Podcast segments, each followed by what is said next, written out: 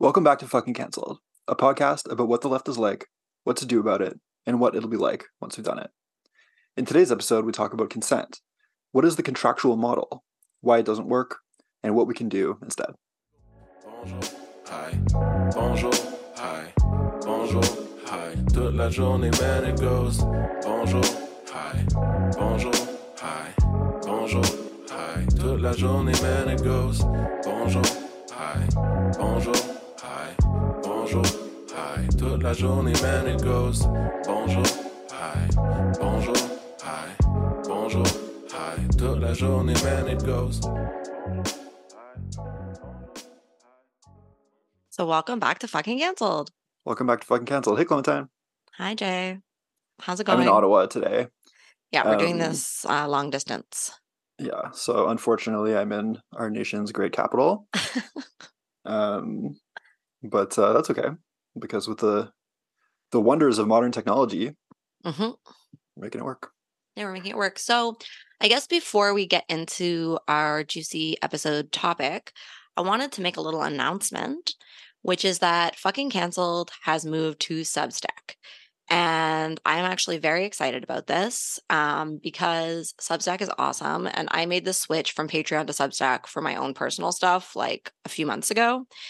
And I feel like it was really worth it. And especially for the podcast, I think it's going to be really, really worth it because there's a lot of features on Substack that we can use to grow the podcast and to do different things um, that just weren't available with the previous way that we were doing it.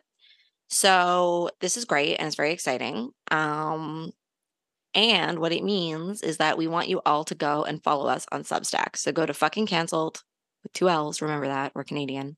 Substack.com. Um, and we're also going to have the domain name fuckingcancelled.com soon. It's just like I can't figure out the technology, but stay tuned. we'll let you know when that happens. But for now, Yeah, it's fucking figure that out. cancelled, fucking cancelled.substack.com. And Yeah.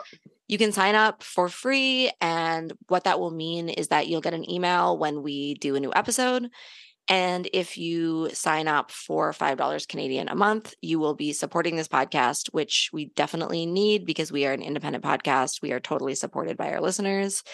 Um, but also, there's like a whole archive of writing um, that you can't get anywhere else by me and Jay on the various topics that we talk about on the podcast. And there's also going to be going forward some paywalled um, episodes. So, what that's all going to look like is going to be unfolding. But so far, for the past two years and a bit that we've been doing this podcast, all our episodes have been freely available, um, which we love because we believe in this topic and we want to like get it out there. But also, most podcasts have some paywalled content. We're going to join those podcasts so that we can get paid. yeah, Clementine's been doing an amazing job um, putting together uh, the Substack. I unfortunately have been quite busy here in Ottawa, so haven't been able to help much. But I really appreciate what Clementine's been doing. Yeah, I think Um, it, I think it looks great. It's really organized. Yeah. Also, if you go and you look like at in the navigation, there's like a link that says series. And so like you might have noticed that our episodes, they all kind of like have this little thing in their title. Um like um identity crisis, cancel club, talking shit with whatever, you know? So these are all series and they're kind of like thematically linked, most of them. So Mhm. now when you go onto the series page, you can actually like click on the different series and look at the episodes that are there together thematically. So if you're interested in like a certain topic like cancel culture, accountability, identitarianism, and you're mostly just looking for episodes on those topics, you can find them linked together now on the series page on the fucking cancelled Substack. Yeah. And uh, five bucks Canadian is like three dollars American, so you know it's like less Yeah. than a taco. Yeah. And it's a huge amount of work. It's a huge fucking amount of work doing this podcast, even though we don't even put out episodes as often as other podcasts and we we want to. Um, but definitely getting paid for our work is going to help us do that because both Jay and I do a lot of other work um, to make money. So if we get paid, then we can carve out more time in our schedules for this podcast, which we would love to do because we love the podcast. So that's my pitch. Fucking cancelled.substack.com. We'll see you over there. Yeah. um, all right, so today we're going to talk about consent. Um, yeah, Clementine recently wrote this article called uh, "Consent for People's Real Sex Lives," where we don't sound like robots. Mm, Um, mhm. On her Substack, um, it's a great article about why Clementine hates consent. that is Um, not true. um, no, uh, it's an article that goes over um, what Clementine calls the contractual model of consent, which is the sort of dominant model in, I guess, social justice world, um, and also increasingly kind of everywhere, um, and really analyzes it um, from a a perspective that's grounded in people's real experiences of sex and sexuality Mhm. um, which I think is really important. And it's something that I've also been thinking about for years, you know. Um, but before we get to into the uh, into the article, um, can you tell us what you mean by the contractual model and why do you call it that?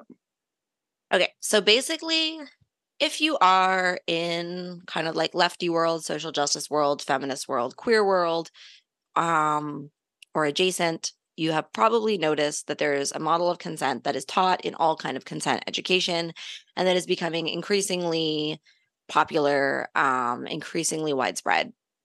And basically, this model, you know, it's sometimes expressed in slightly different ways, but it usually includes things like consent is verbal, consent is ongoing, consent is explicit, consent is freely given, consent is sober.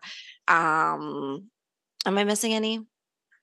I think that's that's basically it. Yeah, And so the idea is the idea behind and this and like ongoing. Did you say that? ongoing yeah i said that um and the idea behind this is that basically for each new sex act that happens um you should be verbally asking so like as sex is progressing as any kind of physical intimacy is progressing the person who's initiating should be verbally asking and checking in is this okay do you want this can i do this right um and failure to do this, failure to verbally check in at each new stage of intimacy, um, is not consensual. Also, thrown in there is the idea that people should be sober. So that's basically what it is. The reason that I have a problem with it is that I don't think that it actually maps onto people's real sex lives. I think that most people don't practice this model of consent and actually don't want to practice this model of consent. And that's not because they're just, you know, bad people who don't care about consent, but it's because this model of consent is actually super clunky um, and doesn't feel erotic or hot to most people. Um, and it actually just doesn't match on to what most people do or want to do. So therefore, it's not a very um, effective model for that reason. hmm Yeah, it's kind of uh, you know, it's it's something that people are being told to do, and you know, a lot of people are like, yes, sure, that sounds really, you know, sounds really good and safe and consensual, right? Um, but in reality, like very few people, I think, are going through like and, and sort of like securing verbal and enthusiastic consent for every single new like thing that they do and often when people are uh really into that um as you note in your article it can feel very robotic um and also like somewhat somewhat alienating i think it's sort of like it because it, does feel like a contract you know um, yes. and sorry go ahead Well, the reason that I called it the contractual model is because the purpose of this model, like the purpose of this kind of consent, is to secure a yes, right? Mhm. It's basically like saying, sign here on the dotted line that this is not an assault. Um, because once you have secured the yes, then you're good to go. You have the green light to go forward. Um, and in this way, this model is actually about securing a yes rather than what I think would be a better consent practice, which is creating space for any answer, which includes no. And so, one of the things that people will say when I say this model is very robotic and it's not very hot is people will be like, yeah, but it depends on how you do it. You can make it really sexy if you just like do it in a playful, like sexy way, right? Mhm. But actually, doing the contractual model in a playful, sexy way is very much like not creating the conditions under which many people are going to feel comfortable saying no, right? Mhm. Because if you're like flirtatiously and like in a dirty talk kind of way, being like, can I do this thing to you? A lot of people, especially people who are conflict avoidant, who are appeasers, who who don't want to make the other person feel awkward or hurt their feelings, are going to feel really like it, it's going to be difficult for them to say no when the person has framed it in this like sexy way, you know? So Yeah, it doesn't actually make sense. And like an example that I talk about is like I had an ex who like was about to go down on me and she was like, "Do you want me?" Like what the fuck am I supposed to say to that, right? Like how am I supposed to say no in that situation when she has created it? Like, you know, she's trying to follow the contractual model. She's trying to secure a verbal yes before she does something, but she's phrased it in such a way that like me saying no, like first of all feels like a total rejection of her. Hmm um doesn't lead me anywhere else. Like maybe i want to do something else. Um and also just like totally as a buzzkill. Like it kills the vibe of the situation Yeah. And something that you note in your article is that this hyper focus on securing a yes ignores the fact that there are actually a lot, a lot of other factors that go into determining whether or not sex is fun or wanted. yes Um, and in the article, you go through a bunch of them, but one of the major ones um, that you spend a lot of time on is attunement. Um, and so attunement is kind of like this different framework that you're using to try to think about what consent could look like and and does look like for people who are who are having you know having um, good and fun and consensual sex. Um, can you tell us about attunement and what it means?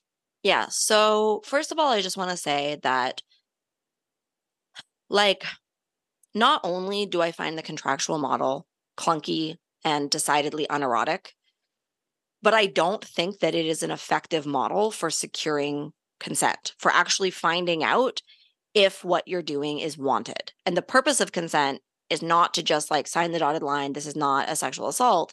The purpose of consent is to actually create a lot of spaciousness and deep listening to find out you know where your desires overlap whether or not the other person is deeply and truly like into what is going on right now and so in the consensual model i mean in the contractual consent model if i were to say can i do this sexual act to you? and you were to say yes then basically i'm good to go. And i can do that sexual act and i can um, feel confident that what i'm doing is not an assault and is not unwanted.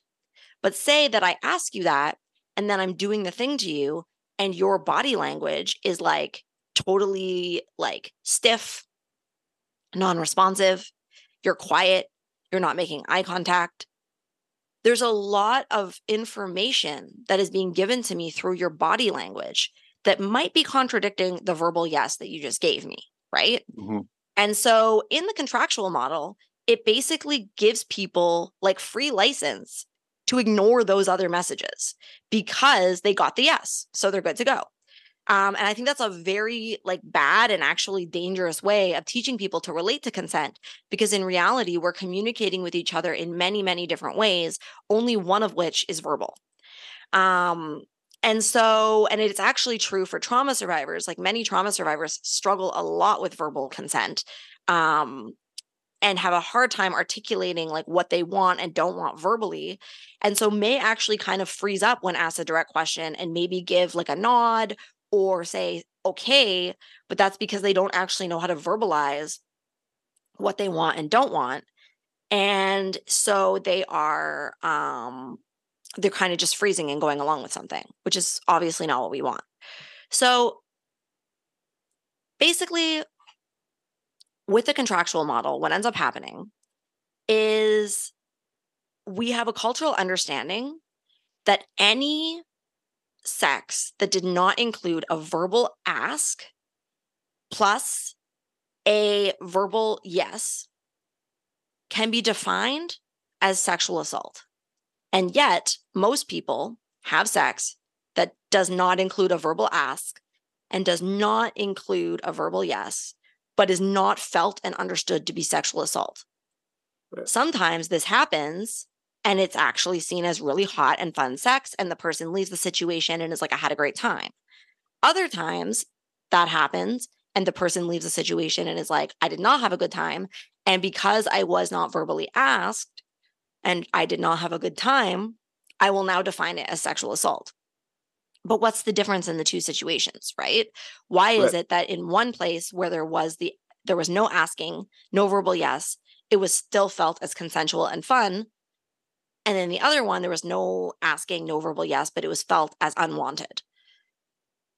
My belief is that what is missing in the second scenario is not actually the verbal asking and the verbal yes, but it is attunement.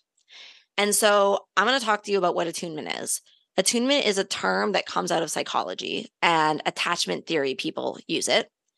And basically, what it means is a deep, embodied listening to another person to try to understand what their experience is, what's happening for them, and to be open to that experience, to want to know, and to make it clear to the other that you want to know. And right. so when you are attuned to someone, you for sure you it might include some verbal asking some questioning some some conversation um you know that's often a part of attunement but it also includes paying attention to body language paying attention to eye contact paying attention to changes in behavior paying attention to the sounds that the person is making um paying attention to movement like how are they moving towards you or against you. And like when we know someone very well what has happened is we've become highly attuned to them. When you know someone very well, you understand like the minute like differences of their facial expressions. You understand like what they sound like when they're having a good time versus when they're not having a good time. You know mm-hmm. how to read them. You know how to read their body language. And that is why, you know, in long-term like happy committed partnerships, like there's very little verbal communication about sex usually because the other like one person understands the other person so well that they can initiate without a lot of asking usually. If you don't know someone as well then you're less attuned to them because you simply don't know them as well so you don't know how to necessarily read their body language read their facial expressions read their cues um, and you're more likely to sort of misunderstand something. And so in this way you know there there is more of a need for a verbal component to attunement so that you're basically like getting a map of the territory to better understand what it is that you are reading. So you might need to check in either like before the sexual encounter and or during the sexual encounter to help you to interpret the signs that you're getting from the other person. But it isn't just asking and receiving a yes. Um it it might include some asking but like i was saying with the example where you ask you get a yes and then the person's body language seems very off to you, like an attuned lover is going to notice that and is going to check in and, you know, be like, well, I'm noticing, you know, that you're f- kind of frozen seeming. Like, is everything okay? Yeah. And like, you actually might get a response that is like, yeah, everything's okay. And they are still right. being frozen. And a right. tuned lover would be like, hmm. Yeah, like let's take a break let's take a break. I don't know if everything's okay. I don't know you well enough to be able to tell if everything's okay, right? But you might mm-hmm. get the answer where the person's like, oh my God, yeah, like, sorry. It's just like when I'm like about to come, I'm like really in my head. I'm like closing my eyes, trying to focus on my body. And I don't have a lot of like, I don't move a lot or make a lot of sounds. Yeah.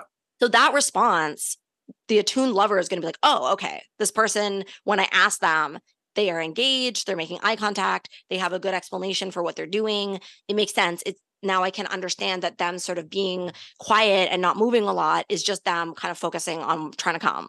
It's not like that they're actually really triggered and like out of their body right now.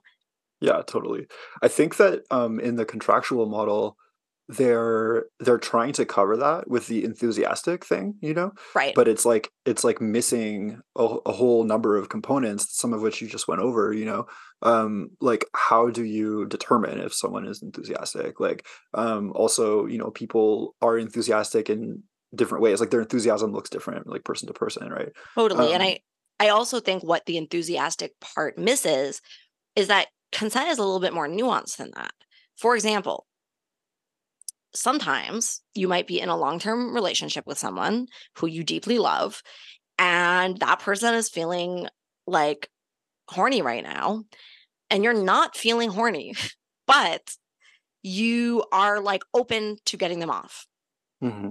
And that's not like, like what I'm trying to say is that like consent is like kind of layered. Like there's different reasons why you might do something. So it could be like I'm doing this because I'm enthusiastically turned on right now and I like super want to have sex. That would be like an enthusiastic yes. But there could also be like I'm actually not that turned on right now.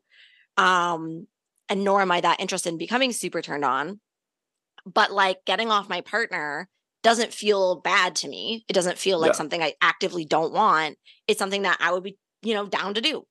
And like that can also be a truly consensual yes without being like super enthusiastic, if that makes sense. Yeah, yeah. Because I mean, real life isn't like a fourth wave feminist sex toy commercial. You know, Mhm. like sometimes people people have sex that they're kind of like eh about, um, Without it being like triggering or a violation of Yeah. their boundaries. Yeah, like not because they're being forced to or because they don't want to. You know, they they're just you know not feeling it at the moment, but they're happy to happy to go along with it for various reasons, right? hmm um yeah for sure. And then there's also the fact that like in the contractual model it doesn't really explain like how you can become attuned right? And and as you write in your article um attunement is something that we ideally learn as children right? Hmm um usually from our caregivers and like other adults around us but for many people that that process is disrupted in various ways right? Yes. could be by uh, because of abuse or neglect or just growing up in a, an extremely alienated society that that raises people on screens. Um and so you know some might say this is all well and good but if if i'm not like good at attunement um how am i supposed to have sex then? And so the thing is, is that like the contractual model does not replace the need for attunement because, as I just said, you can get a yes. And if you're not an attuned lover, you may not notice that the other person doesn't want it and you may be doing something that's totally unwanted. And Can I just I'll- interject for a second? Yeah. Um, it's I'm just like thinking about this, and it's it's actually like such a double bind. I think for a lot of people who are not good at attunement, because they can be having sex that they uh, they believe is completely consensual, like and and and because they've even like con- um gotten like a a clear verbal yes, and then later on like people and i've seen this happen like a bunch of times in people's different cancellations you know where like later on people will be like for this reason or that reason i felt um that i had to say yes you know? Um sometimes it's just like it'll, they'll be like because the person was bigger than me or something like that you know? Or like some And identity then- categories. yeah exactly like i felt uh disempowered because of identity mismatches um and that can lead people who like believe that they're doing like absolutely everything right to find themselves on the other end of uh some very like serious allegations right um so yeah i don't know it's just another way that the the contractual model misses the kind of like real life um implications of all this but go ahead i interrupted you So, I mean, basically, it's like if you suck at attunement, I'm sorry to tell you, you have to find a way to get better at attunement. Like, there is no way around it because you do need to attune to people in order to have relationships with them. And there are people who have significant difficulty, for example, reading body language. Like, we know that autistic people have a very difficult time often reading body language. And that's like a barrier that they have to this model of attunement that I am suggesting. But the thing is, is that body language or like paying attention to someone's energy and vibes is one part of attunement. And it can be um like it can be um I don't know why I'm blanking on the word I'm looking for here. Like supplemented with verbal like communication as needed right so as i was right. saying where it's like you know even if you don't struggle with reading body language generally you don't necessarily know what somebody's specific body language means like there's some kinds of universal things that we can assume body language means like maybe most of the time um but you don't necessarily know what this person's body language means. And so attunement is always a practice of learning. It is always a practice of becoming literate in another person's body language, in their movements, in their tone of voice, etc. For people who really struggle with reading body language at all because they're autistic or for some other reason, then they're going to have to rely more heavily on verbal communication about body language um or verbal communication as like a scaffolding for better like entering into this situation. But simply asking like do you want this? Do you not want this? in and of itself is not enough to really find out what another person's experience is of what's happening. Um and you know, you need to find out like, is this person good at verbal communication? Is this person good at telling me yes or no? Um, is there other ways that this person um, prefers to communicate that would be more effective? Right. And so um, Yeah. it's, it's like if you're not good at attunement, you need to get better at attunement. You need to learn attunement. And it's not like, um, it's not like there's only one way to do attunement. This model can be adapted to your circumstances, your barriers, your skill level, um, your limitations, your preferences. Yeah. Yo, it's it's so important, man. And like I'm sure a lot of people have had an experience like this where they're sleeping with somebody who, you know, keeps saying yes and keeps saying I feel fine and like whatever, but their body language is totally saying like a completely different thing and it's uh, it can be very weird and hard to know how to how to cope with that, how to deal with that, you know. But I think that yeah, like having a practice of attunement and paying really close attention to people's body language and and trying to become literate in it is the best way to um, be able to be like, okay, um, even though you're saying yes and you feel fine, like I think that I would like to take a break because there's something that feels kind of like um, off about this, and maybe something that we need to talk about. Um, particularly, I think like when uh, you're someone who has intimate relationships with trauma survivors, you know, Yes. who often like often really really struggle with um, with uh, verbally making clear their real feelings about what's happening um, for for obvious reasons, right? Yeah. Um, yeah. Um, another uh, element of all this that you bring up in the article that I think is really important is the concept of shared responsibility. Um, and I think in the contractual model, um, you know, the the responsibility for everything being kosher is uh, placed pretty firmly on the initiatory partner, right? Yes. Um, and there are some obvious drawbacks with this. Um, can you tell us about shared responsibility and why it's important? Yes. So basically, in the contractual model, when we actually look at this, what is happening is that it's the person who is initiating the sex act who is responsible for determining whether or not it is consensual through a verbal ask. And their failure to ask, you know, will paint them as, you know, having sexually assaulted someone. Um, but as you said, Jay, like it's even possible that they might have asked and received a yes. And then later, the other partner, the partner who is the more receptive partner, um, comes back and says, actually, I didn't want that. And there was various reasons why I didn't feel safe or comfortable saying yes. And so then it still falls on the initiatory partner to have basically failed to pick up on that, failed to attune to the situation well enough to know that that was unwanted.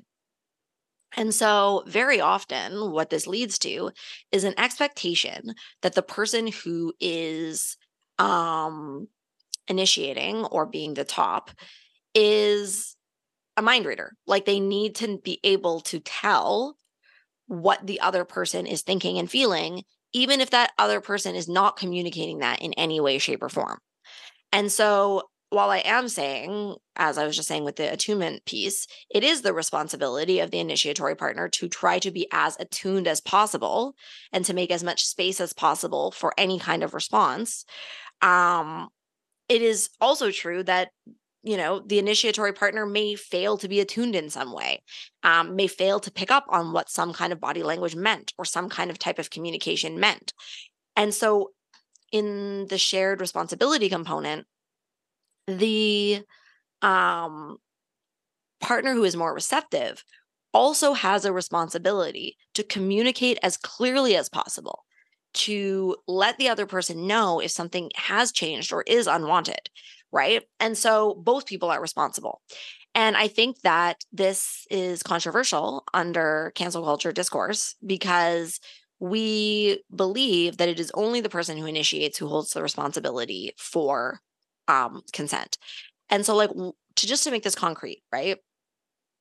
I am someone who, for a number of reasons, has very often struggled with being direct, clear, and communicative during sex.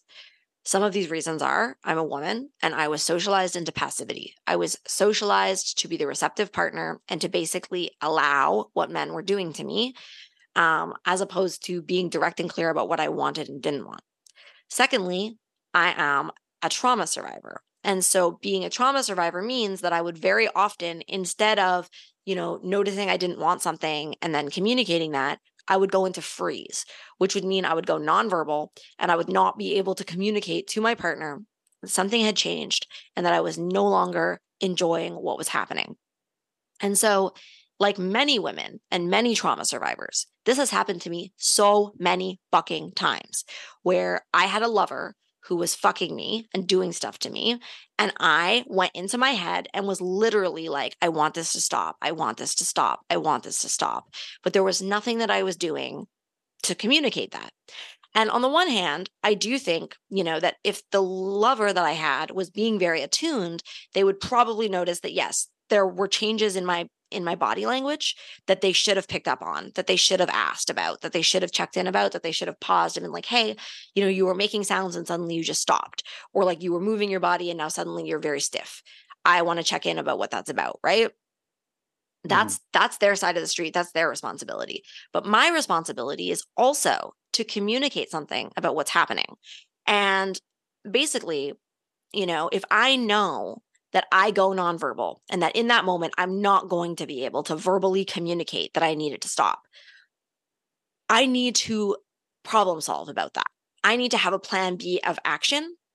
And the reason for this, and this is a very spicy hot take, is that it is also a violation of my partner's consent. If my partner is trusting me to tell them no, you know if they're if they are a relatively like demonstrably safe person who's giving me no reason to believe that they actually want to be violating my boundaries you know um they are trusting me to let them know if i don't want something anymore right mm-hmm.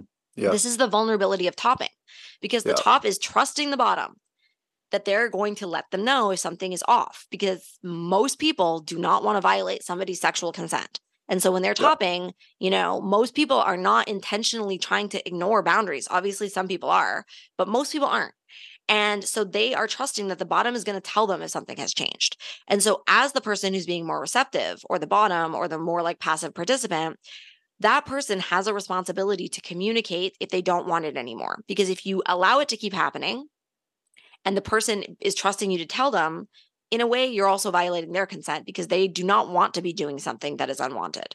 And so, if you are someone who knows that you go into freeze, who knows that you have a really hard time verbally communicating in the moment, what would be helpful would be to communicate to your partner about that beforehand and to come up with some strategies for what you're going to do if that happens, right? And so, like, my tried and true response to this is the double tap. You just tap someone twice on the shoulder. And before you have sex with them, you say, Hey, I'm really excited. This is hot. Um, just to let you know, sometimes during sex, I have a hard time verbally communicating. So if I need something just to change or pause or stop, I'm just going to tap you twice on the shoulder. And that's what that means. If you say that, then if if stuff happens and you're like in your head and you're kind of freaking out, you're going into freeze, you don't know what to do, you don't want it to be happening anymore, but you don't know how to communicate, you can just double tap. And your partner, if they are a safe partner, is going to respect that and stop. And then it gives you some space to either communicate or to just like stop having sex. Yeah, totally. And I mean, that's the the next thing that you write about in your article too is like mixed styles of communication, um, which can involve things like nonverbal signals. Um, or even like code words like some people do like red uh red yellow green. Um and also it includes um sometimes like just having having a conversation a clear conversation about what kinds of things you're into and not into and what kinds of like limits you have before you have sex. Um mm-hmm. and i think that that is a great practice uh that people that more people should um should pick up on. Um that's like common in in like BDSM world, you know, when mm-hmm. people are doing like scenes with each other where to some degree or another they're sort of like acting, you know. Um they will often have a pretty detailed conversation first about what kinds of things might be off limits. Uh, you know, someone might be like, "You can do whatever you want, but I hate having my hair pulled, so like, don't pull my hair." You know, mm-hmm. um, and then you know, so that gives people like a framework to know like what kinds of things are welcome or not. Um, and I think it's like a really important practice um, that I try to practice like uh, as much as possible, especially with new partners, right? Mhm. Um, and because you don't know what they're into, right? And it is, as you said, like it can be like very clunky to sort of like ask um, every time you sort of switch things up. Um, and uh, yeah, so it's it's a cool thing to do.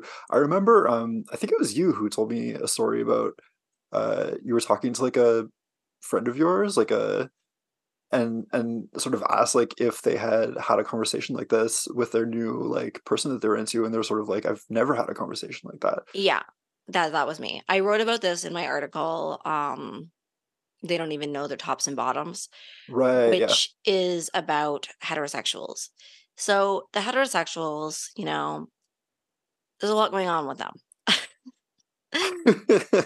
And part of what's going on with straight people is that they don't actually realize that what they are doing is topping and bottoming. And so, like, what I mean by that for my straight listeners is like in queer world, generally speaking, the terms top and bottom refer to the partner that is like sort of do the top is the one who's sort of doing stuff to the bottom, who is the more initiatory partner who is taking like an active role of like doing things. And the bottom is the more receptive or passive partner who is sort of taking and receiving what the top is doing. Obviously, those are like, you know, that's like a broad categorization and like real life is a little bit more complicated and messy than that. Um, but like in gay male world, like top and bottom means like the top is usually the penetrative partner and the bottom is the one who is like receiving penetration but it is bigger than that and also incorporates social roles right? Um and i think in lesbian world it's like you know the top is like maybe the one wearing the strap on or who is like using her hands and the bottom is the one who is like receiving that.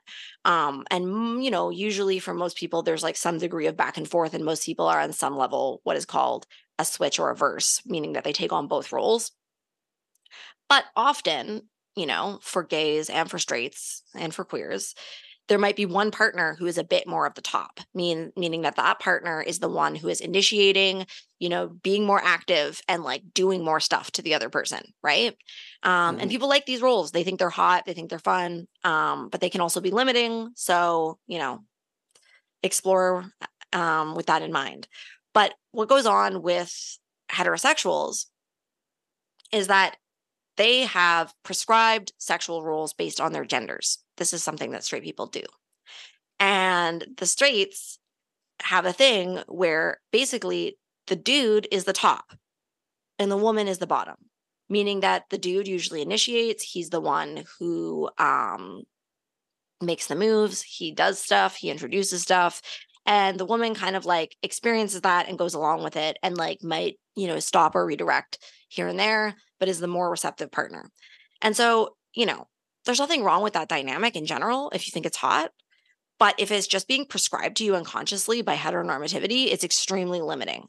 And so this is the problem that the straights are going through.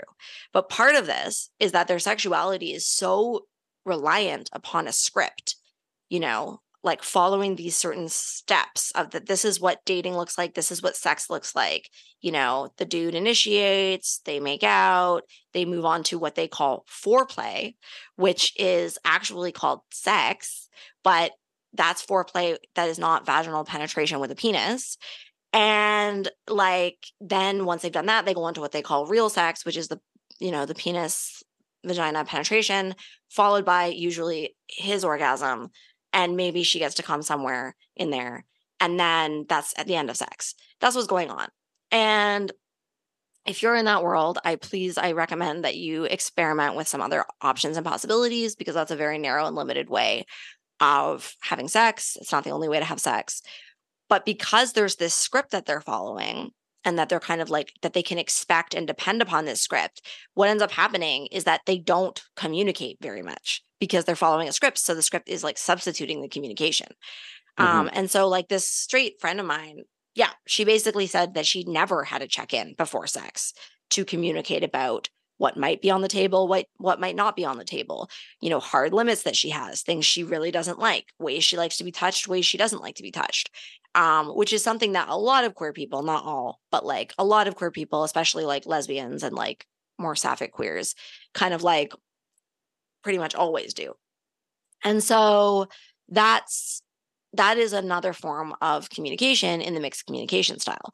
But it's also not the only form, right? And I think that this um like the point is is that you mix and match the communication styles that work for you and your partner to find the best way to get all the information that you need while still maintaining an erotic connection right and so Yeah. you know we contrast like maybe some sapphic queers who check in and talk about their feelings and talk about what they're hoping for what they want their fantasies their desires before getting into sex with like maybe a cruising hookup that happens between two gay men at a bathhouse where there's actually no verbal communication at all Mhm. Because it Mhm. is more the opt out model of consent that we talked about with Zachary Zane um, Right. on a recent episode, where it's basically assumed that, like, you know, you make some eye contact, some meaningful eye contact, some meaningful body language, and then it's assumed that, okay, it's on, we're going to do stuff, the top's going to start initiating, and that the bottom, if the bottom doesn't want something, is going to opt out by communicating a no,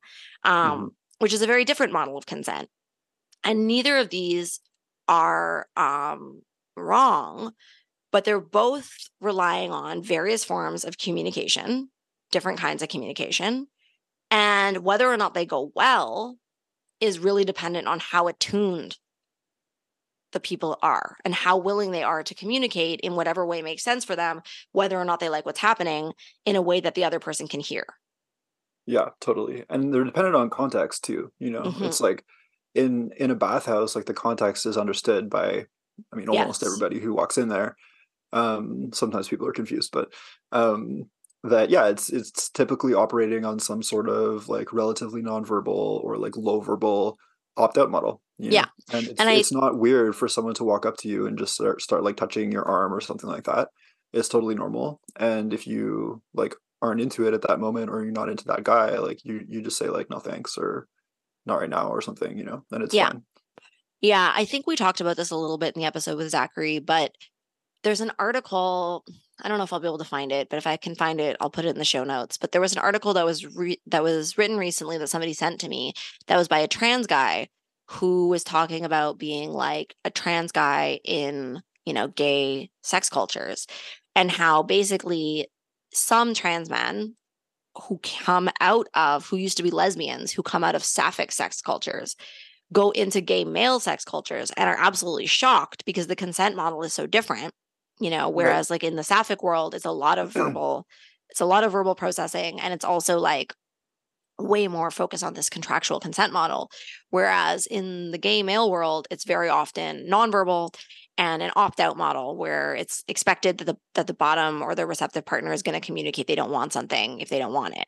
Um and so some trans men entering into those spaces have have actually tried to insert the contractual and verbal models of consent into those spaces by being like what you guys are doing is not good consent right? And then you know other trans guys are like can you please stop fucking with this because it's actually really hot and i like it like i like being in this context of like opt-out consent and like more nonverbal communication um and like yeah many fags prefer that so yeah, Yeah, it's just totally. like the cultural And- context does shape it a lot Yeah, yeah. The cultural context of certain spaces and subcultures is really important. It's a form of communication, you know. And Yes. if you are not in a certain um, you know, contexts like that, like let's say you're just two random like heterosexuals who are who met up at a bar and like Right. then they're going home together, you don't have that context. All you have is like the hetero script, right?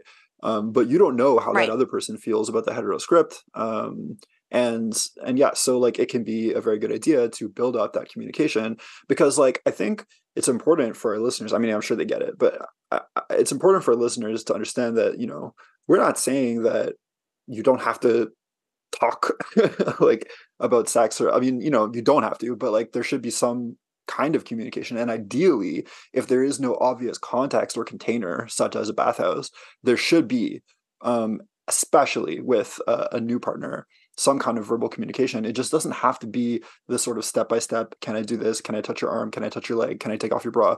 Kind of uh, thing that is heavily encouraged by the sort of like uh, university um, uh, consent Mhm. trainer people of the world. Um, Yeah.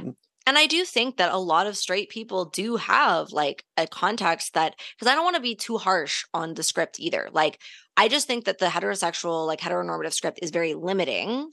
But like any kind of sexual context is very limiting if you're just stuck in that and that's all you do. Right. Yeah. But I do think that there are a lot of straight people who actually do, in a way, something that's kind of similar to what the gay men are doing in the bathhouse, where it's like they are relying on the script as their context where they're sort of just like assuming that like you know if they follow this script then it's okay and the problem with it i think is that in the um in the gay male context there's a few differences which is that men in general are less socially trained the way that women are to not communicate their no right and so if you are a gay man you still grew up in a culture where you were treated as a man. And so you probably didn't get the same socialization to never communicate your boundaries that women often receive. Right. So if you are like, if say you're a heterosexual man listening to this and you like having hot sex with women and you don't want to do a huge amount of verbal communication, like you do need to keep in mind that your partner, the heterosexual woman, one was socialized to have a hard time directly and verbally and assertively communicating her boundaries. And two, may have a pretty extensive history of sexual trauma that leads her to a freeze response. And so, because of these two factors, some level of verbal check in around how will I know that your body language is telling me what I think it's telling me? How will I know that you want to stop if you want to stop? Like, those are like sort of like safety features that you can put in relatively quickly so that then from there on in, you can rely on mostly nonverbal communication if that's what you want but you know that she knows that you, first of all, want to know if she doesn't like it. And two, that she has some kind of strategy for telling you, which is really fucking important. Which, uh, speaking of context, hot tip for all the heterosexual men out there: uh, women like it when they feel safe. So yes, it's extremely um, hot, and it's like if you part of attunement. I don't think I said this when we were talking about attunement, but part of attunement is actually like even if you aren't fully attuned yet, like you're still learning the person, like letting them know that you want to be attuned is so important because it gives the spaciousness for them to communicate more because they understand that that communication is welcome, right? And so it goes Yeah. a long fucking way. If you say something like, you know, I want you to have a good time. Like if you're not into something, I want to know. How are you going to communicate that to me? Like what how do you like to communicate? Like mhm. Trust Yeah. me. because you know if you if you're a woman and you're hooking up with like some guy and he's like not doing any of that you know um you're basically like okay well he's hot so i still want to fuck him but now i'm basically in this situation where i kind of just have to like flip a coin and like hope that it lands on the right side you know um that he you know th- maybe you're hoping that he smacks you around in bed or maybe you're hoping that he is really really gentle and like you have no no real way to sort of like talk about that and make sure that what you want actually happens Yeah. And like part of the shared responsibility is that, you know, if you are more passive, like, because I'm not saying that straight women were just like fucking permanently, I just called myself a straight woman and that phrasing. Um, but I kind of am sometimes a Uh-oh, straight woman. the truth comes out Sometimes I am. That's what bisexuality means, okay? Um, but when I am being a straight girl, you know, like I'm still as equally affected by all of these fucking scripts, you know, like my time in sapphic world does not exempt me from this. And so, like, I'm not saying that straight women or bisexual women who sleep with men that we have no possibility to change this behavior or to become more verbal or to become more assertive, you know? We Oh, yeah, absolutely totally. can. It's just and that also like, like, we're, we're we're talking in super broad strokes here obviously like we're talking about like you know hundreds billions of people right? we're talking So, at a yeah, population level for sure. yeah but like still like you know basically it's like figure out how much verbal communication you can do currently how much verbal communication you'd like to be able to do how much verbal communication is like hot to you and then from there fill in the gaps if you don't really want to do a lot of verbal communication then you need to find other ways to communicate and you need to let your partner know like how it is that you're going to do that so that they're aware if that makes sense yeah yeah totally um so you also write about the the risk that's inherent in sexuality and um, you talk about how that risk is actually uh, a crucial component of the erotic, Mhm. um, which is an interesting perspective um, that I've heard before and, and makes a lot of sense. Um, and obviously, that creates a kind of like a double bind for people who want to feel safe, but they also want the erotic, and you know, it's it can be hard to balance those two things. Yeah. So, for people who are interested in this topic, I highly recommend the writing of Esther Perel. She wrote a book called Mating in Captivity. It's extremely important. You should definitely read it. Um, but basically, what she says is that the erotic exists through the experience of like wanting and desiring and like reaching out across the distance towards another who is in many fundamental ways not entirely known to you. So, what that means, just break this down concretely, another person lives inside their own head, inside their own lives, and you don't get to have a transparent, open access to that. I can't read your mind. I don't know what you're thinking. I don't necessarily know what you're feeling. I know as much as you tell me and as much as I'm attuning to, you know, like I can make my best guess and my best assessment. And like a lot of what romance is, is this like moving towards each other and trying to know each other more. Um, but there's a limit to that. And this is always true. No matter how well you know someone, no matter how long you've known them, no matter how close you are, you are never inside their head. You are never experiencing their experience the way that they are experiencing it. And in this way, they remain fundamentally unknown to you in a certain regard, right? Does that make sense? Yeah, of course.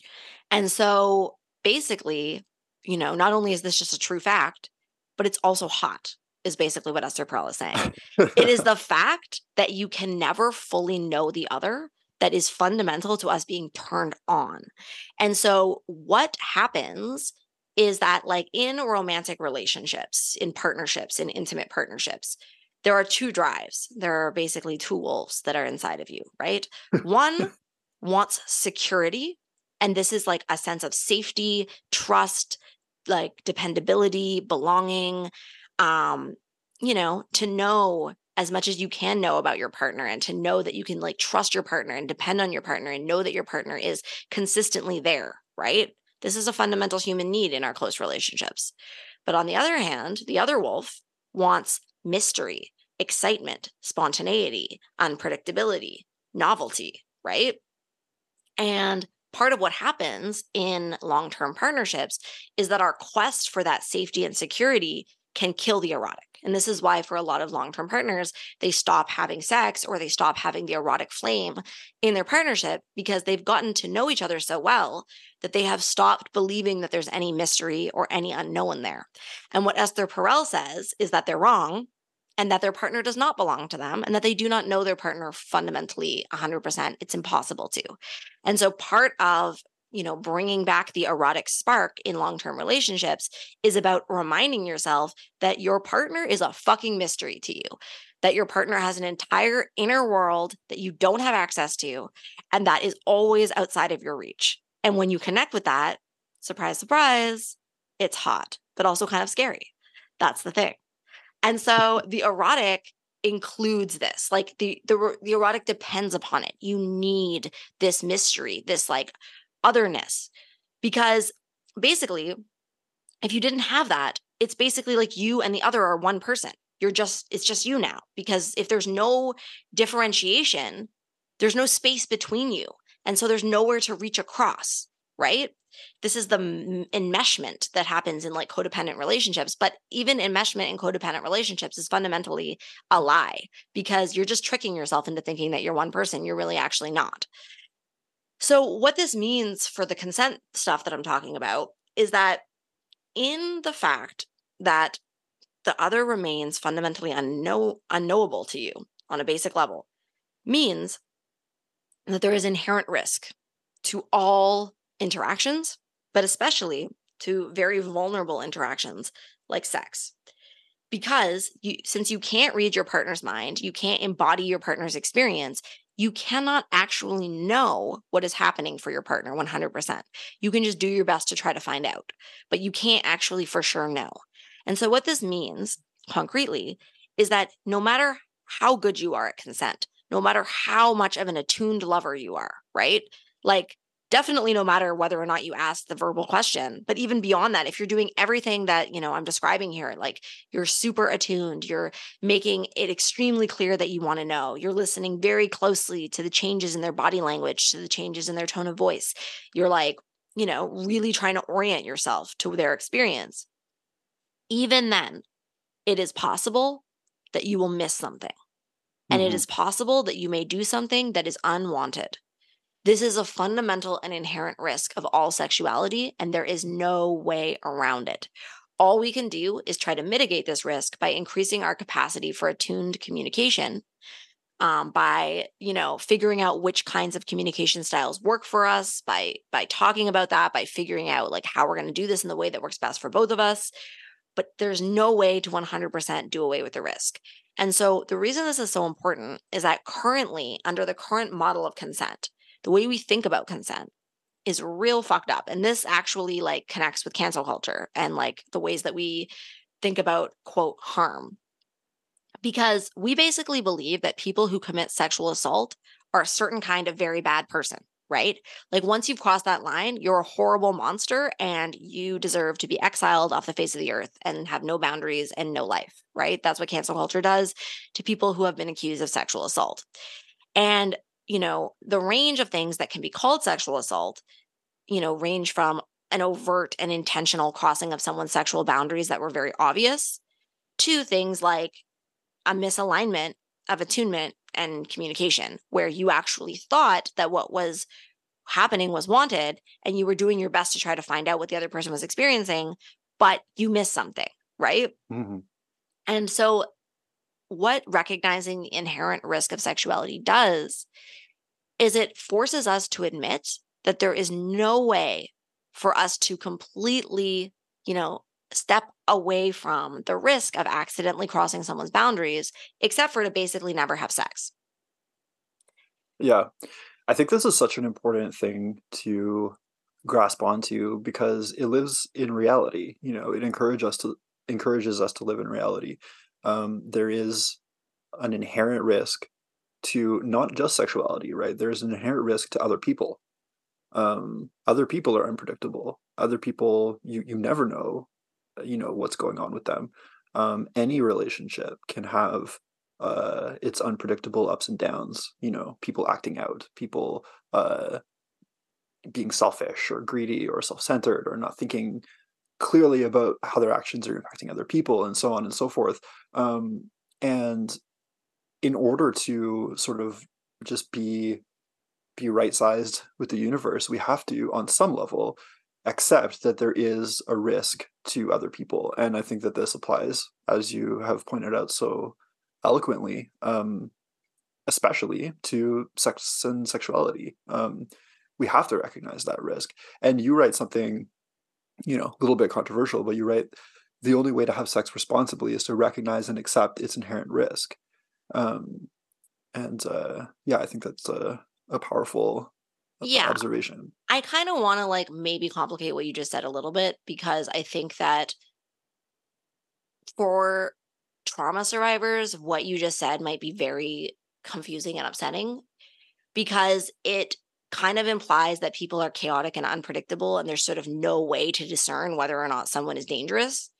Um, and I don't think that's what you mean, but I feel like what you just said could be interpreted that way because mhm.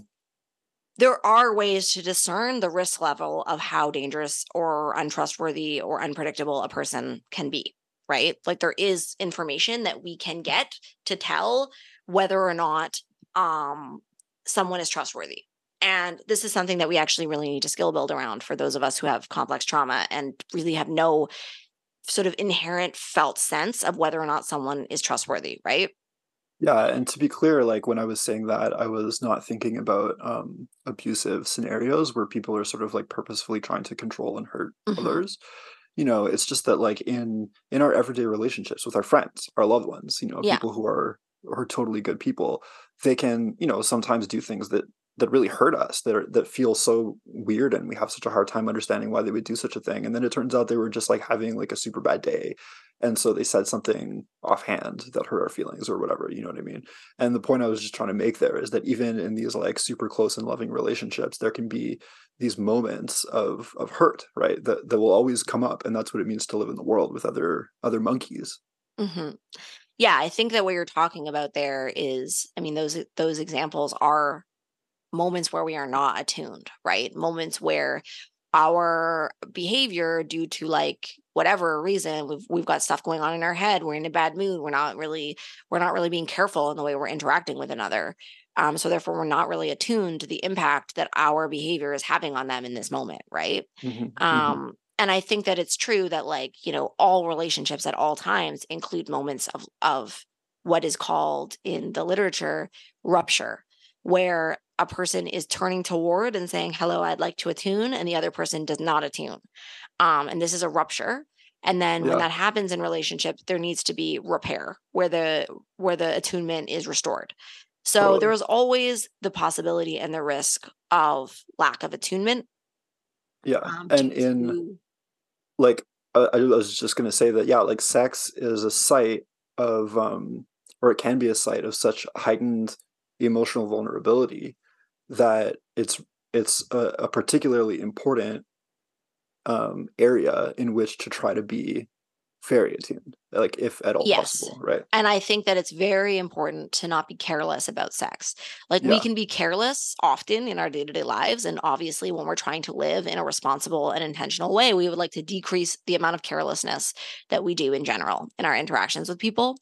Um, but of course, when you're stressed and you're fucking running to the metro, you're probably being kind of careless about the people around you and the impact that you're rushing around is having on them, right? Um, that's normal and that's human.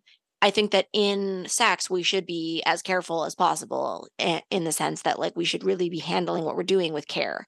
Um, and even with that, like, I think the main point of what I'm trying to make with with the inherent risk thing is that even if we are handling it with as much care as possible, due to the fact that our partner's inner world remains opaque to us to a certain degree and we can't fully know them, even with the most intentional care, there is always the risk that we will miss something. And so we need, if we want to be responsible lovers, we need to own that risk. We cannot collapse into shame if we find out that we accidentally crossed a boundary despite our best efforts.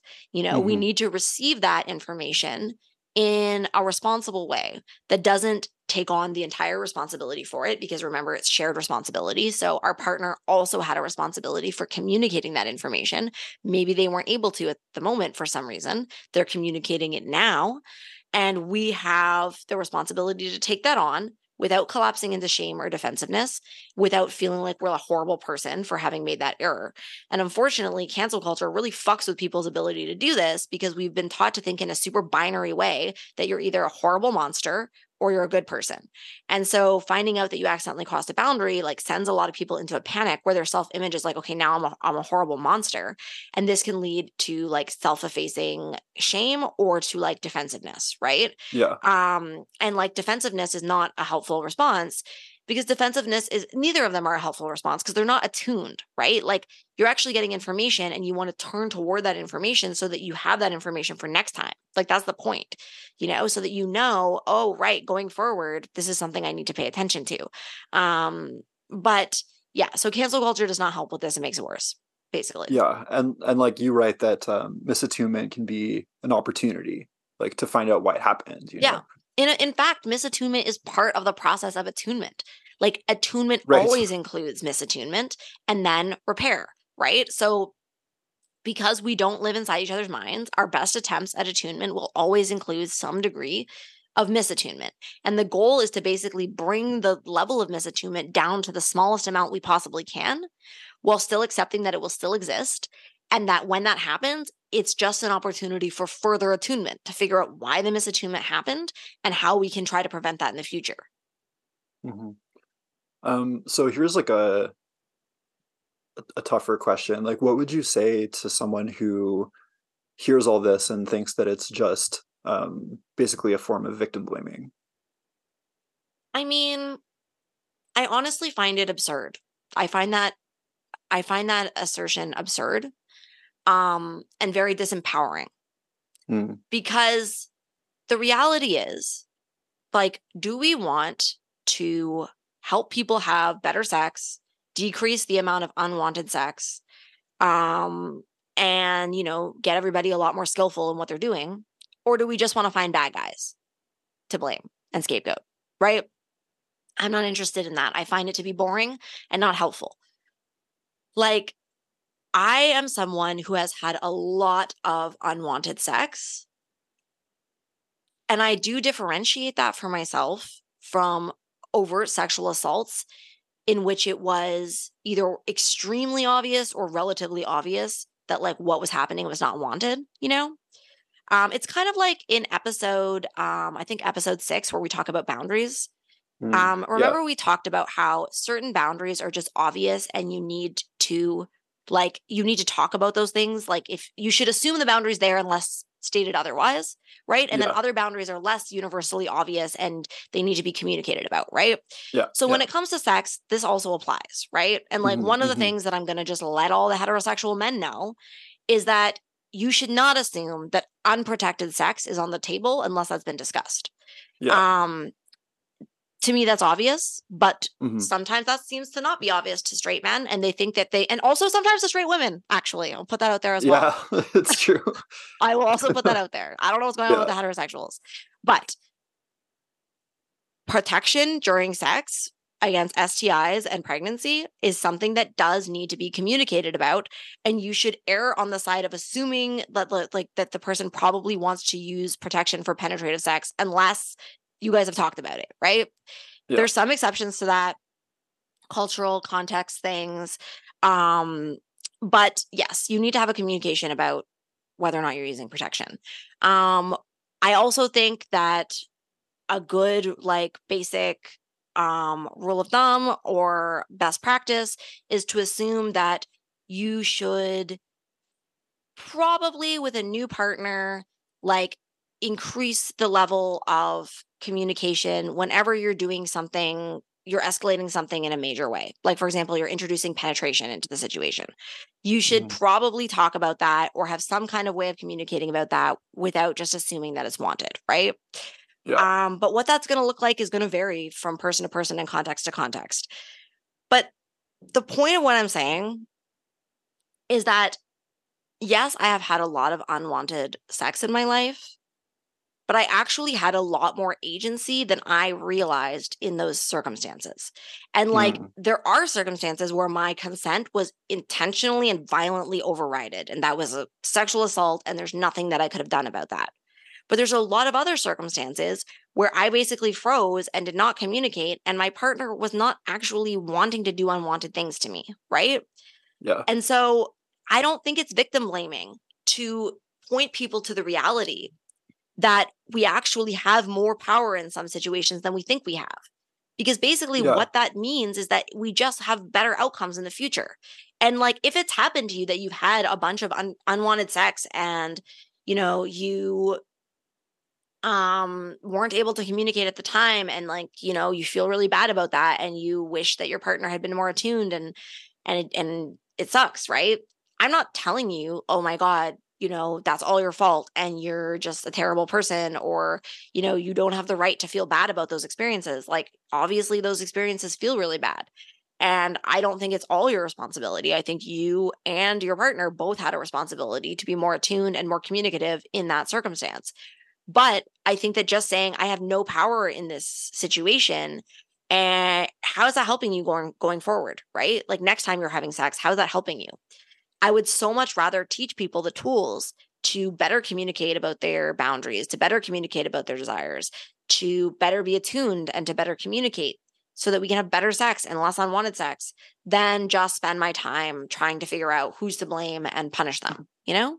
Yeah, yeah, for sure. And I think like in in any situation in which you're not like completely disempowered and without agency, you do have this responsibility. I mean, you wrote it in your article, you wrote um we each have a responsibility to do our best to choose sexual partners who are demonstrating respect and curiosity about our desires and boundaries, you know. Mhm. um and i think a lot of people might be like well yeah you know like i i can't like make my sexual partners be attuned to me you know like and and uh, horrible things have been done to me right and on a certain level yeah it's it's just true that if um if you do have any agency in who your sexual partners are and it's true that sometimes people don't right but if you do you do have a responsibility on some level to make sure that the kinds of people that you're sleeping with are people who are at least open to trying to Yes. um, trying to be attuned And there's lots of green flags and red flags about this stuff, right? Like Mm. look at how the way the person is treating you in general.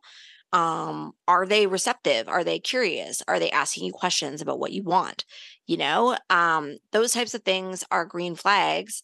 If they are like constantly interrupting you, being rude, being disrespectful, like those are red flags towards they're probably not going to be a very attuned lover because they're not very attuned to you in your day-to-day life, right? And I yeah think or they're as- not interested in being yeah and a lot of um women straight women like damn like whatever i'm calling myself a straight woman again i'm i'm aligning with the heterosexual women here okay like we've been treated like shit we've been treated really fucking bad okay and so like we have low standards i don't anymore but for fucking many years i did you know because i was used to straight men treating me like shit really not being an attuned lover at all and basically using my body to jerk off. Like, let's be fucking real. And so that's awful. It's traumatizing and it's awful. And I think that straight men listening to this, you know, need to understand that a lot of straight women and bisexual women who have sex with men are having these types of very negative sexual experiences fucking regularly. Right. And Mhm. so, you know, there's a lot of straight men who have a lot of learning to do about being a better lover, being a more attuned lover. And also, there's a lot of straight men who really need to understand that the point of sex is not for them to get off. Like that's not the point. The point is is that you are sharing an intimate and erotic experience with another human being, and she has feelings and needs too, and you can't just treat her like a fucking masturbation tool. Okay, so that is a real phenomenon, and but part of this for me okay because like there's this thing that happens with straight women where straight women submit to this bullshit all the time and then kind of like resent men but still keep doing it still keep dating these types of men and having sex with these type of men even though these type of men are treating them like shit and so what i want to say is oh my god i'm going to get even more controversial hashtag not all straight men because Oh. not all straight men are like this. Okay. And I know that might be shocking because if you've been out there and you've been on Tinder, you know it's bad. But not all straight men are like this. And there are a lot of straight men who are very interested in being attuned lovers. And so the point is is that if you want to have good sex with straight men, you need to go and find those men. You need to find men who are at least willing to enter into attunement and communication. Even if they need to do some skill building, that's fine. But if they're just not fucking interested and they're trying to just get off and they're not interested in you at all, like your pleasure, your your perspective, your desires, they're not people you should be having sex with. And you should not just have sex with those men and sort of like hope it's going to maybe be good sometimes, you know? And that's sad. I understand there's a lot of grief there because it may mean that it's a lot harder for you to find lovers at first. But my experience of this has been is that when I raised my standards and I was like, I'm not putting up with this shit. If you treat me like that, we're not having sex. Then eventually I started to attract more and find more men who actually do treat me well. I'm currently having a heterosexual renaissance. And like that is because I now have fucking high standards when it comes to straight men and I don't put up with bullshit. And so I don't think that's victim blaming. I think that we can both simultaneously acknowledge how fucking shitty it is out there for straight women a lot of the time, while simultaneously being like, you know, we are not powerless in this situation and we do have some agency and we do have control to like choose lovers who treat us with a baseline of respect. So I think that's really So- important. I think basically the moral of the story then is that tops um, need to uh, work on their attunement skills Mhm. and um, remember to be open to different kinds of communication. Um, and bottoms need to remember that A, they can choose who they have sex with, and Mhm. B, that um, they are also responsible for a good deal of the communication that goes on. Yeah, and they need to find Um, communication strat- strategies that work for them. And I will flip this on its head only slightly to say sometimes the situation can kind of be reversed in a weird way. So there can be a top who is kind of topping in the way that they're they think they're expected to top and they're Mm, topping in a way that they think is necessary for them to top. And they are kind of doing what we were just describing as the bottom behavior of not being fully forthcoming that certain behaviors aren't working for them right? Yeah, that's absolutely true. and i actually just received feedback about this from a top in my life and i was like oh because it's like sometimes you know as a bottom you might just be like woo i'm having a great time like obviously whatever the top is doing is something that they want to be doing um and you're sort of just you're trusting them in the same way that the top is supposed to be trusting the bottom like you're trusting the top you're trusting that the top is not crossing their own boundaries but they might be. And so again if you receive information about that about something isn't working you know there's something i should have communicated about and i didn't and now i am like try to take that information with grace and try to take it with welcome try to be attuned and say like thank you for the information because what i want is to be with you in an intimate and erotic way where we can both show up as who we are and do what we want.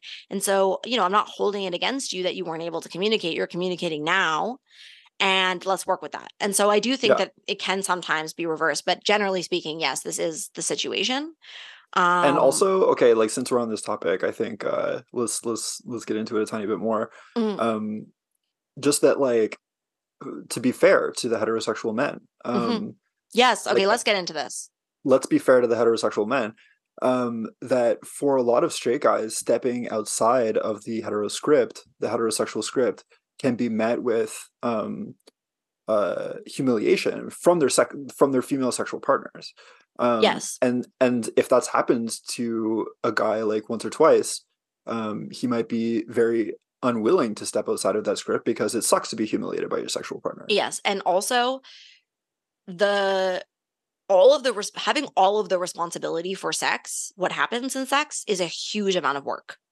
Whether that's like a top in a queer context or whether it's like a straight guy, being the one who has to take all the sexual risk, take all the initiation, like do make everything happen is a huge amount of responsibility.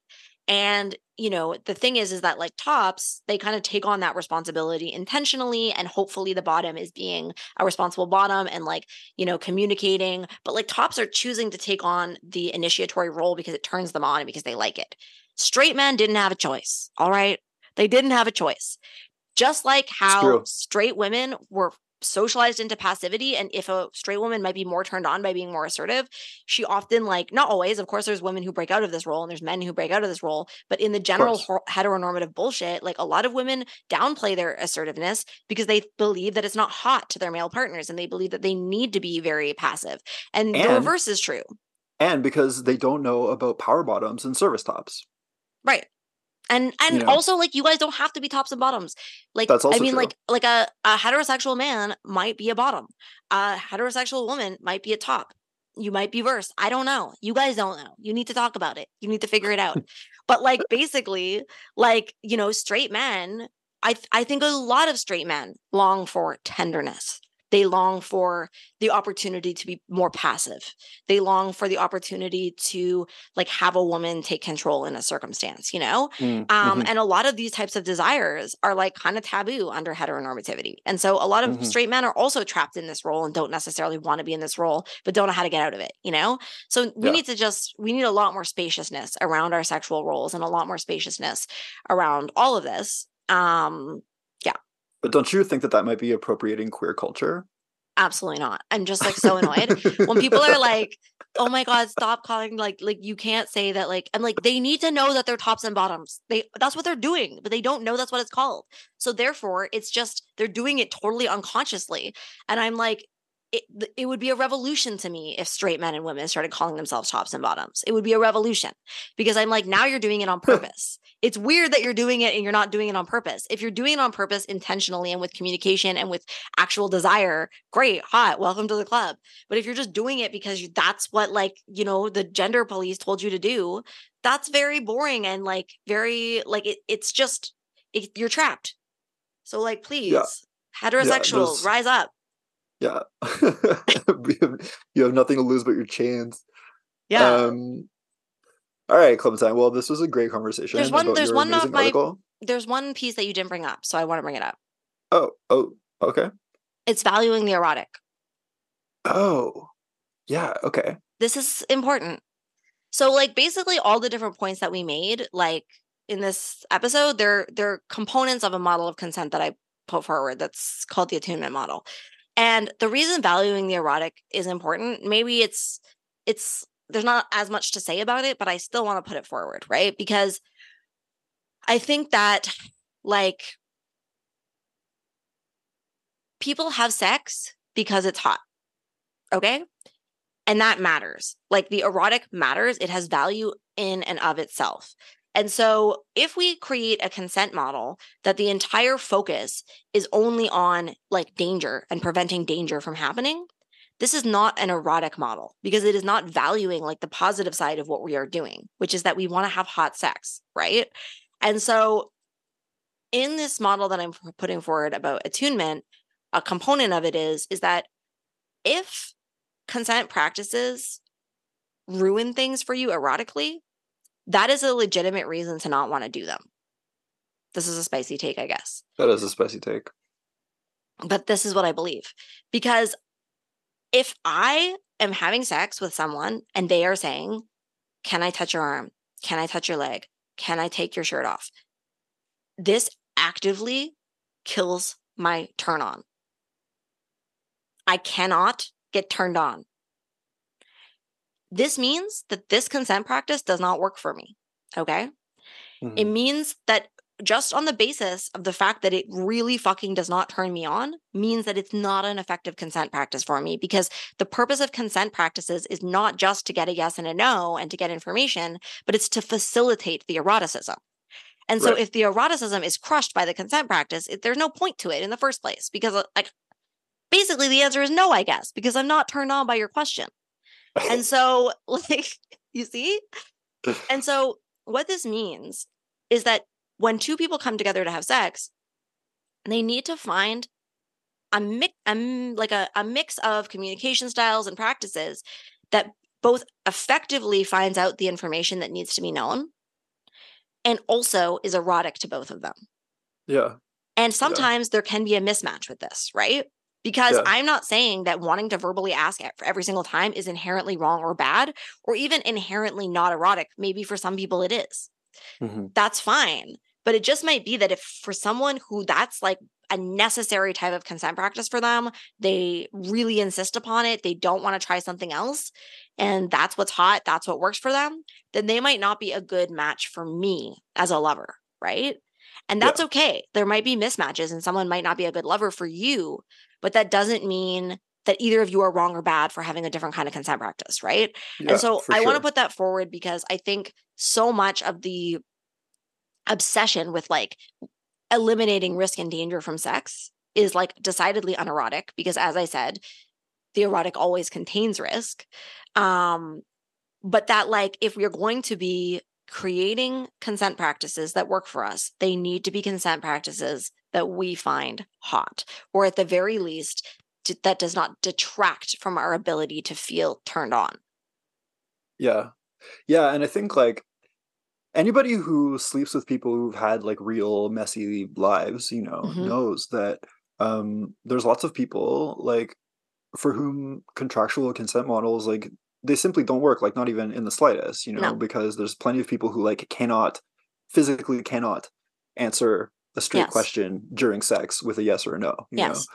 Um, that's the case for a lot of people. And so what are those people just left behind? They're not allowed to have sex ever again.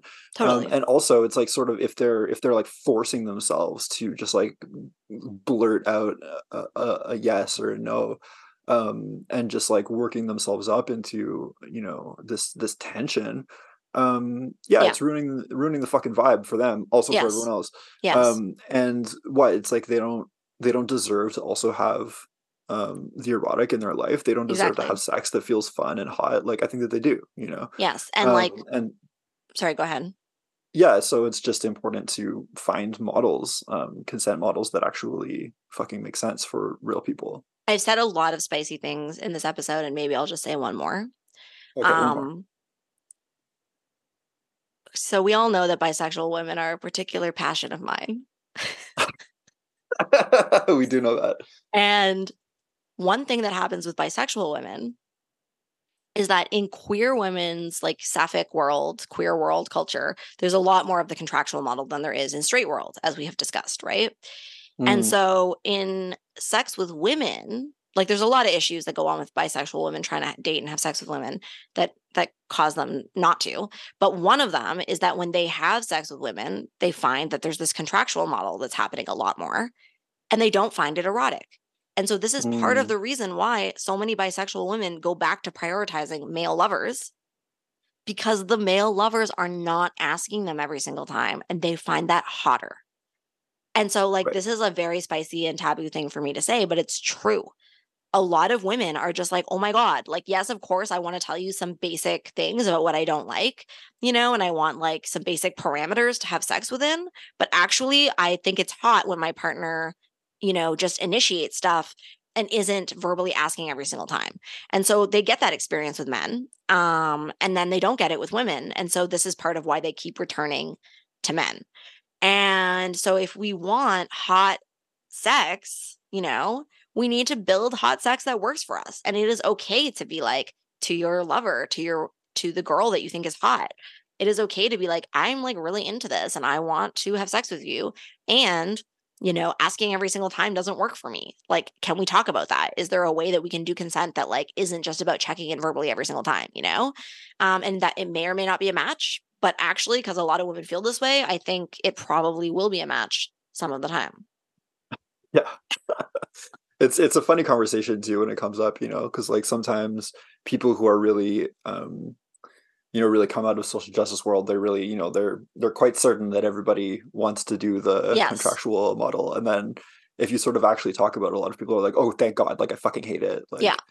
um just Totally. don't pull my hair or Yeah, whatever, you know? exactly. Or like whatever. Don't pinch my nipples. yeah Um, so I just want to do a little plug, which is that if you guys think that what I just talked about is interesting and you want to read about it, I have a zine that is called The Forgotten Art of Fucking. Um, that has a few articles in which I cover basically the stuff that I was talking about in this episode, and I lay out this attunement model that I'm developing.